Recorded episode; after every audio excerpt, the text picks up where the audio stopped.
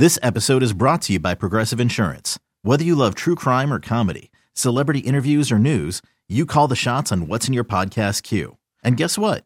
Now you can call them on your auto insurance too with the Name Your Price tool from Progressive. It works just the way it sounds. You tell Progressive how much you want to pay for car insurance, and they'll show you coverage options that fit your budget. Get your quote today at progressive.com to join the over 28 million drivers who trust Progressive. Progressive Casualty Insurance Company and Affiliates.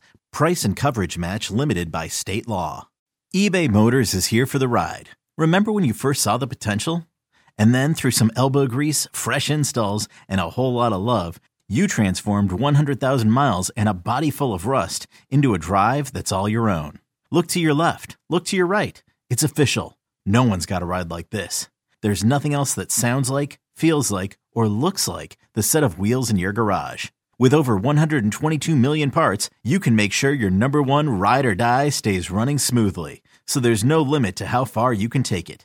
Brake kits, turbochargers, engines, exhaust kits, roof racks, LED headlights, bumpers, whatever your baby needs, eBay Motors has it. And with eBay Guaranteed Fit, it's guaranteed to fit your ride the first time, every time, or your money back.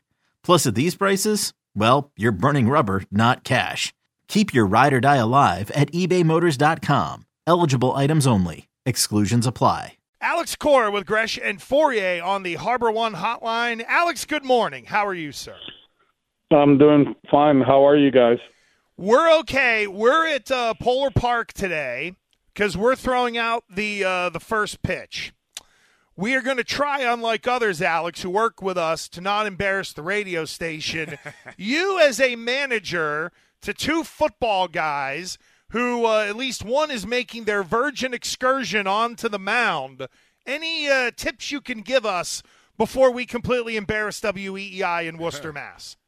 Make sure you use the rosin bag. Make sure you use it, you know, so you can have a hold of baseball and don't bounce it. That's the most important thing. I mean, if you if you think you're gonna bounce it from the from the rubber, then go halfway. That's not that's not bad at all. Uh, See, why, I honestly.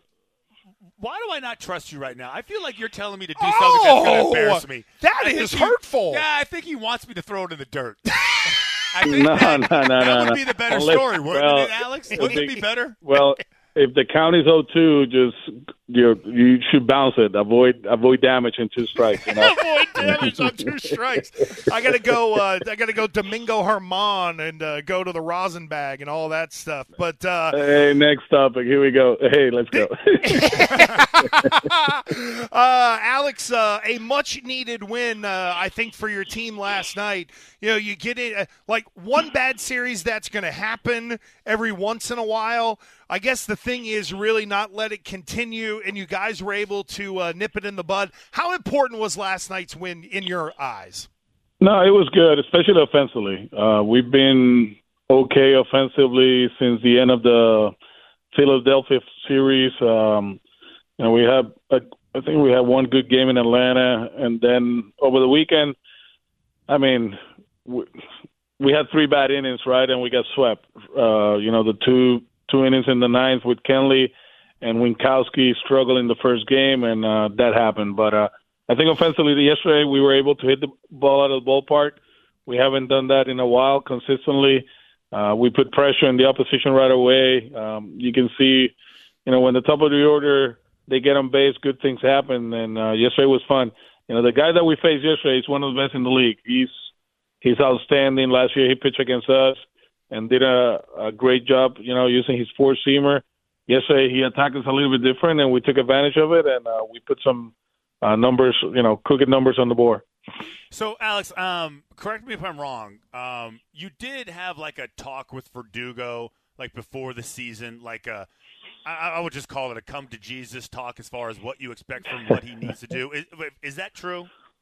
No, we talked we talked with him towards the end of last season. Uh, you know, we got the exit meetings, and uh, one of the things we asked him is to play faster. Uh, you know, in 23, uh, we felt that um, you know going into 22, he changed his uh, you know uh, training regimen. You know, he got bigger.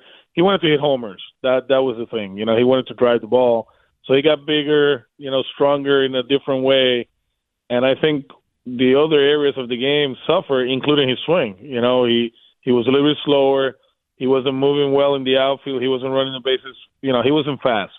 And um, yeah, that and also, you know, he fouled off a ball off his toe early on in the in the in the season. He had like a you know slight fracture on his toe, and that took a toll on him. And um, we wanted him to to play the way he's playing right now. If you look at him, he's running the bus. He's a lot faster now. Defensively, he's becoming one of the best defenders in, in right field. And as you guys know, playing right field in Fenway is not easy. And offensively, he's a guy that uh, he knows his swing. He can hit for average. He doesn't need to try to hit homers. I'd rather have an Alex Verdugo that hits 45, 50 doubles than him trying to hit 30 home runs, you know. And uh, right now he's working. He's in a great place. And uh, we're very happy with the way he's going about his business. Well, uh, uh on on that was uh, was it was his willingness to be more vocal and be a leader uh, a surprise to you? Uh, a little bit. He, he's a shy kid, you know. He he just goes about his business, his preparation. He's a little bit different. This is a guy that uh, most of the time he doesn't hit batting practice on the field. He hits in the cage. He he, he understands his craft. But uh, I do believe him and Rafi, obviously, being the guys that uh, were here last year, including you know with Kike, but those two uh, have taken this very seriously. Kind of like quote unquote the veterans on the team, or you know like the older guys uh, in the clubhouse, and they're not right. They're actually uh, two of the youngest one. But uh, to be able to talk to guys and have the confidence of, you know, um, just pushing the guys to to be better is something that they wanted to do, and um, you know they've done an outstanding job. Alex, I, I do want to ask you about what happened with Kenley Jansen and some of the shenanigans in the box and the pitch clock and that whole deal. Is yeah. this is this kind of a an evolutionary process like Alex I remember a couple years ago when the blocking the plate rule came in mm-hmm, I know mm-hmm. baseball mm-hmm. had to adjust it during the season are are what happened to Kenley and guys, you know, farting around with their feet in the box and stuff like that. Is that a part of the evolution, a la the catcher's rule, or is everybody just now getting hip to the game and everybody's got to adjust and it's really much ado about nothing? How do you view that? Um, I, I do believe, you know, it was one hitter that did it, right? It was Willson Contreras, and he was vocal about it after the game. Um, if you look back at the tape, you know, he had the right foot in the box, the left one outside, holding the bat with two hands and engaged, right? He was looking at Kenley. Uh, the rule is in the box and engage. Uh, the umpire, in the first violation, you know, you get a warning. And, you know, I think the, the universal signal for that should be changed because – the only thing they do is they they like you know like like when they like with your kids i'm watching you right? With your fingers like i'm watching you right? And uh it's kind of like hey you need they need to have eye contact right? But contreras had eye contact in the three violations right quote unquote. And and kenley it's hard for the pitcher to look at the okay eye contact look at the feed oh, okay he's in the box you know like it's not that easy. I think, you know, the umpire, in a sense, I believe he should have tell him his eye contact and in the box, just point down. So Kenley was aware of what was going on.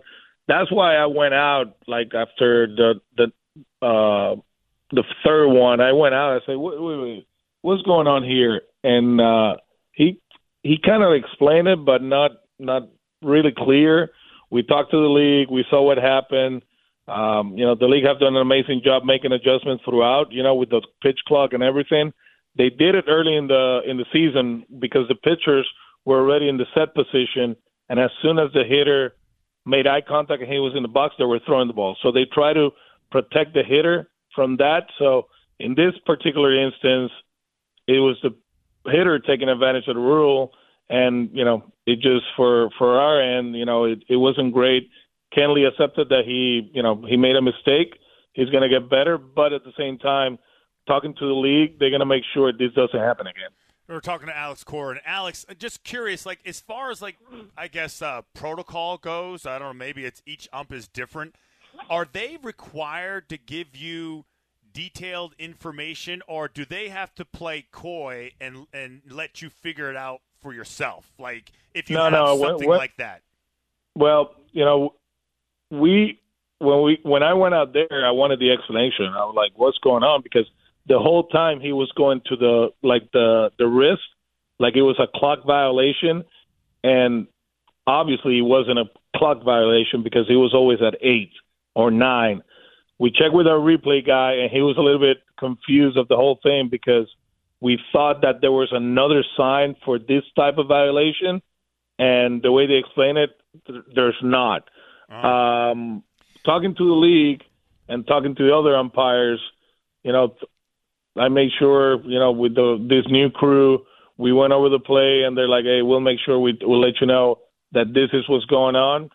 Uh, the way they're saying it, well, you know, I think uh, we the, the guy wasn't that clear about what was what was going on, and that's why everybody was confused. From you know our replay guy just watching because he the guy kept going to the wrist, and he has you know he has the the video. He's like he's at ten, he's at ten. It's not a violation, and you know I think everybody you know just watching the replay on TV, nobody knew what was going on. At one point, we were confused too, and even the Cardinals. So I think it was just you know the explanation of the situation because he kept saying just make eye contact and it wasn't the eye contact it was actually the left foot being outside the box So it's a learning experience for everyone and well broken down there by Red Sox manager Alex Cora with us on the HarborOne hotline. Alex, thanks for the time as always. We appreciate it. Good luck today, and uh, we'll have a, uh full report on whether we uh, embarrass the uh, sport of baseball next week for you. just the the excuse is if you bounce it you say it was an 0-2 count that's it you know if you bounce it so no Bingo. worries no harm no foul Good stuff. Alex, thank you. We'll talk Later, to you guys. next week. Be well